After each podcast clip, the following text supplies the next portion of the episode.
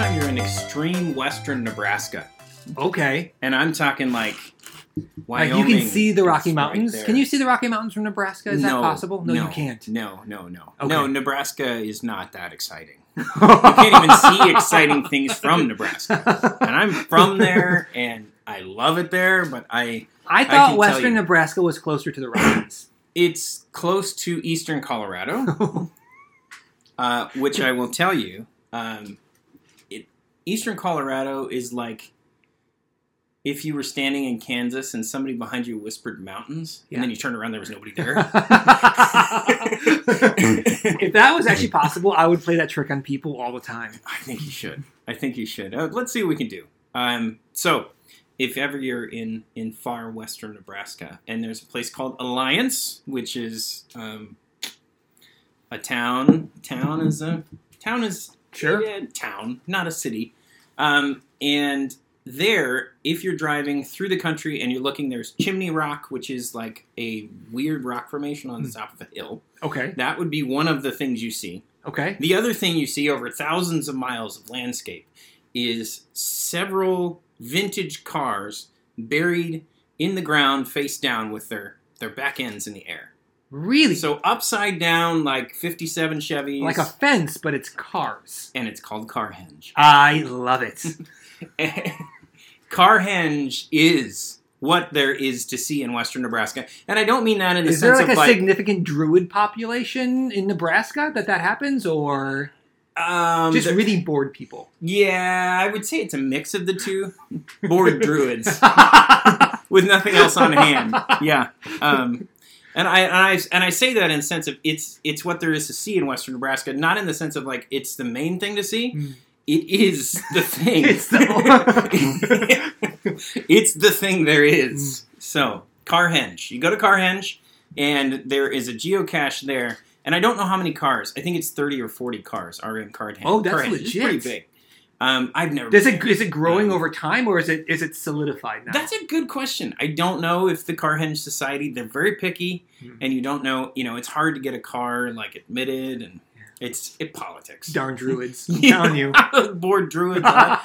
um, so one of the geocache, the geocache you can find there is a magnetic cache, which is like in a small magnetic bottle, in a place with forty cars, and they're like. There's lots of good places to hide this. Well, I bet there is. you could probably spend the rest of your life looking for it. Um, and they say if you find that, then you've then you've found the cache. Has anyone ever found it? Um, I don't know. Interesting. I don't know if they have or not. Um, but they say there's an alternate. So there's what they call the autograph car, Okay. and you can go and sign the autograph car um, there at Carhenge, and that counts as a geocache, and you can take a picture with. it. You know what I think we should do on this geocache? What should Is we should have a, a, a tiered prize award. So like if you if you find the autograph car, you get a like a green coffee mug.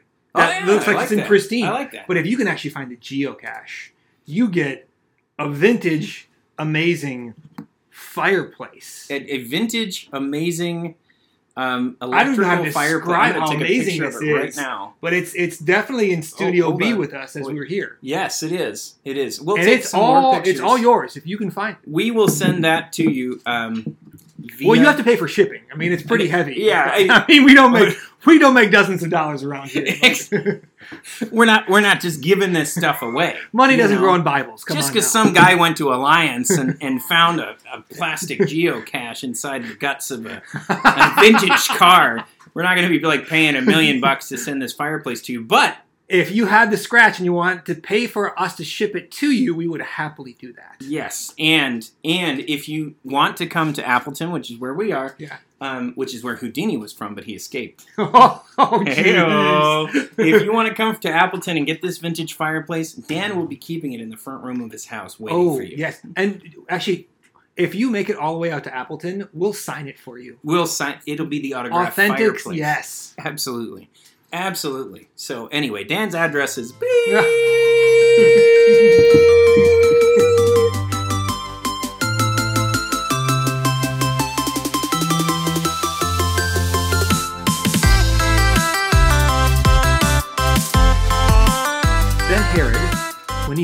he had been tricked by the wise men, became furious.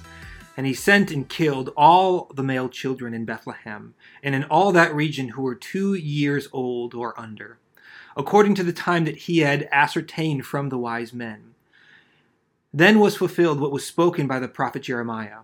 A voice was heard in Ramah, weeping and loud lamentation, Rachel weeping for her children. She refused to be comforted because they are no more. So today, do you know what we're talking about, Josh? Herod. Herod, King Herod. King Herod. He was a crazy man.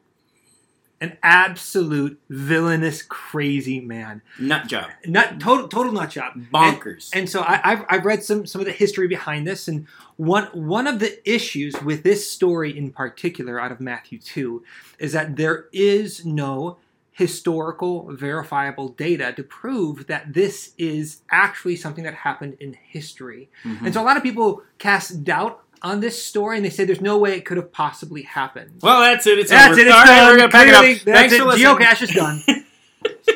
Full of lies. But okay, But okay, here's the question I want us to entertain. Is okay, take it for granted we haven't found any sort of uh, historical, verifiable information yet that proves this story to be true or false. But let, let's ask let's ask a deeper historical question. Is something like this within the character of Herod to do? That's what I want to do. And so we're going to talk about Herod's long list of skeletons in the closet. So Mm-hmm. let me just begin to kind of just cast a vision for who Herod was. And so King Herod wasn't just some like little local king that no one really respected. Like Herod in the Roman Empire was a big deal. Like he he sent his kids to school with like Caesar Augustus's kids. Like they they they dated the same people, they went in the same circles. And so for, for instance, uh, you've heard of like Mark Antony and Cleopatra. Right. So Mark Sure. Mark Antony and, Cleo, uh, and Herod were actually like bosom buddies. Like they loved each like they, they yeah like Herod helped Mark, Mark helped Herod. They were great until one day when Octavian or soon to be Caesar Augustus came and wanted to take the Roman Empire for himself. And so Herod sees a bigger army than what Mark Antony had marching towards him. And so what do you think King Herod does? He switched he switches sides. Octavian marches into Egypt, takes out Mark Antony, and eventually he and Cleopatra have to commit suicide just to save their life, just to like save themselves from a horrible death. And all the while, King Herod looks at both sides and just says, "Enough with friendship. I would rather win." And So that- he was not a bro. He's not a bro. Yeah. He's he's not the he's not the kind of guy that you want in your corner when you're in a tough spot, let's say. And so once Herod got power, this is how he held on to it. Murder and then more murder and then some more murder after that. And so let, let just let's just kind of walk through the history of King Herod. And so you have a guy like John Hyrcanus, who was the, the great grandnephew of Judas Maccabeus. So you have the Maccabean revolts, you know the Hasmonean dynasty that comes in after that. It establishes an independent Israel. Herod makes his way in with the, the family, and so John Hyrcanus had popular support from the masses. And so, what do you think King Herod does to protect his power? Hmm. Answer is he just kills him. He just Eh, Yep, John Hyrcanus is done, which is which is actually really awkward because Herod would then marry the grand niece of John Hyrcanus. Her name was Miriam.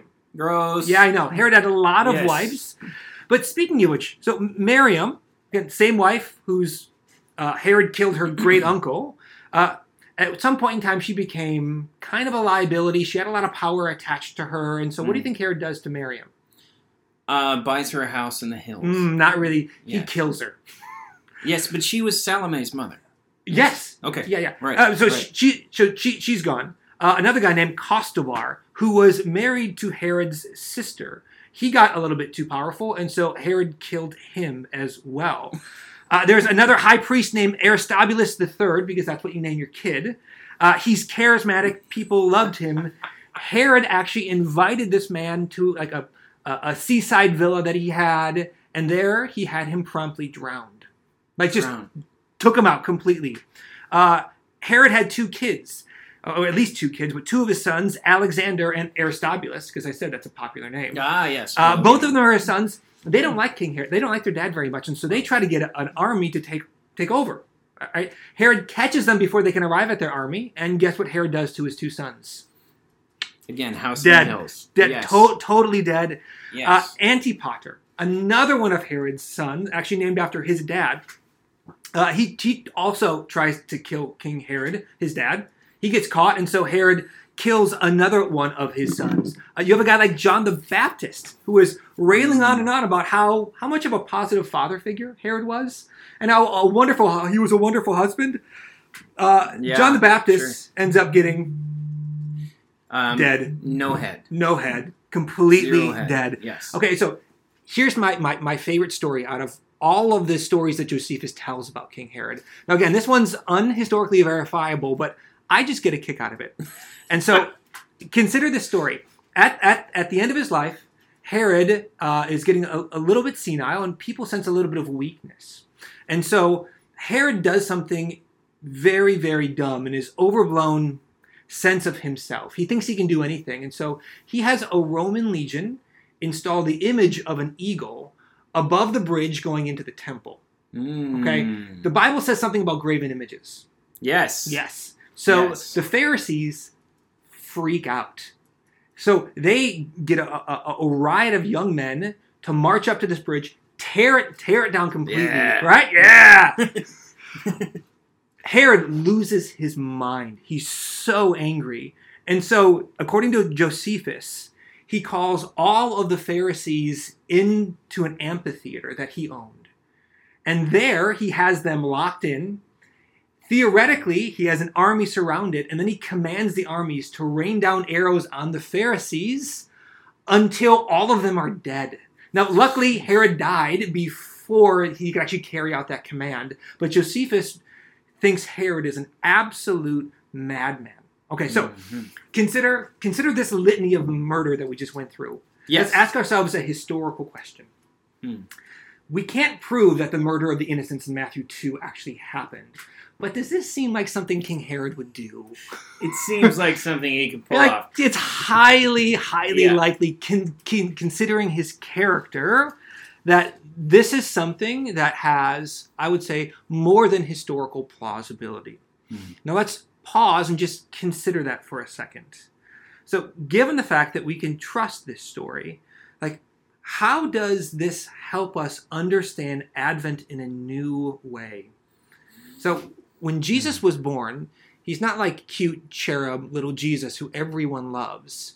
Immediately, Jesus is born and he's seen as a threat to the political powers that be. Right? Jesus isn't just some cute, adorable little cherub baby. He's a threat to anyone who ever claimed power. And Herod recognized that. And so, in my mind, I always like to use this story as like the, the counterweight to an over sentimentalized version of Advent, where we think of Jesus as this, this, this cuddly little baby as opposed to like the bad, bad man that he is. Like Herod saw the claim that baby Jesus had on the kingship, and he took it as seriously as he, he probably took it more seriously than any of us did because his response to Jesus' kingship was just to try to murder everyone. Well, And I- and, at the time too, they they would see even a, a baby as as some sort of person that the gods or God or somebody had put in as as king. Not Mhm. that Jesus was a promising politician. No, he was You know, he was he was- installed as king. That's how Yeah. it is. He had Yeah. he has that role and identity from his birth. And I, I think Herod Herod sees the Advent moment. Right? He sees the birth of Jesus, I think, sometimes more accurately than we do.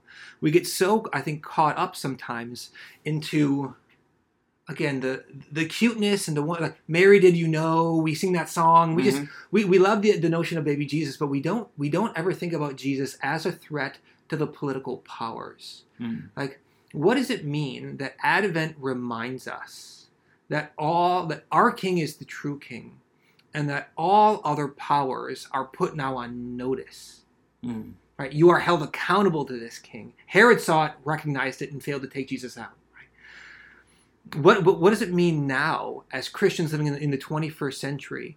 Like, do we ever stop to think about the the political message of the Advent? That's what I want us to consider.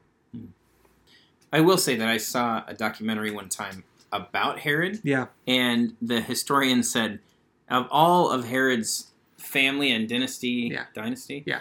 um, he was the most murderous and corrupt, which he was is, crazy. and he said, which is saying a lot.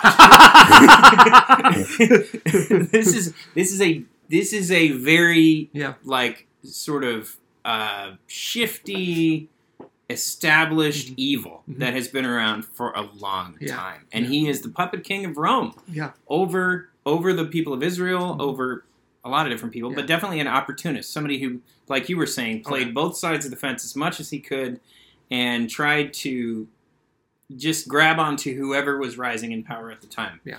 and he more played the odds than even developed his And own get- he got very lucky uh, many times by choose just happening to choose the right side. Right, right, Yeah. right, and uh, and that is you know that is the kind of dirty, ugly world Yeah. that that Jesus was born into. Yeah. You know, not only was he born in like a disgusting manger, Yeah. He was born into a disgusting world. Yeah. Um, and it was a it was a difficult world, and it was a brutal world, Mm. and and that's where his light Yeah.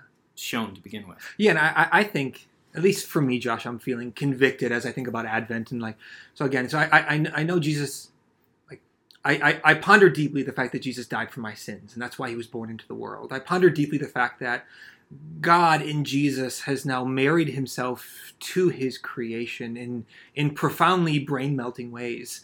But I, I, I'm also challenged anew this year at the the political power of Jesus. Hmm. And I, I need to, I need those fresh reminders that, you know, true political power isn't in Washington D.C. True political power isn't in Brussels.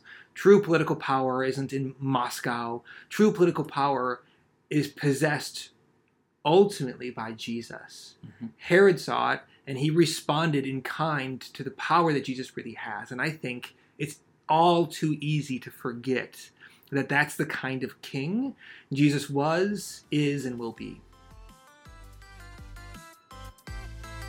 Pax Humana. Peace. Cheers. Cheers.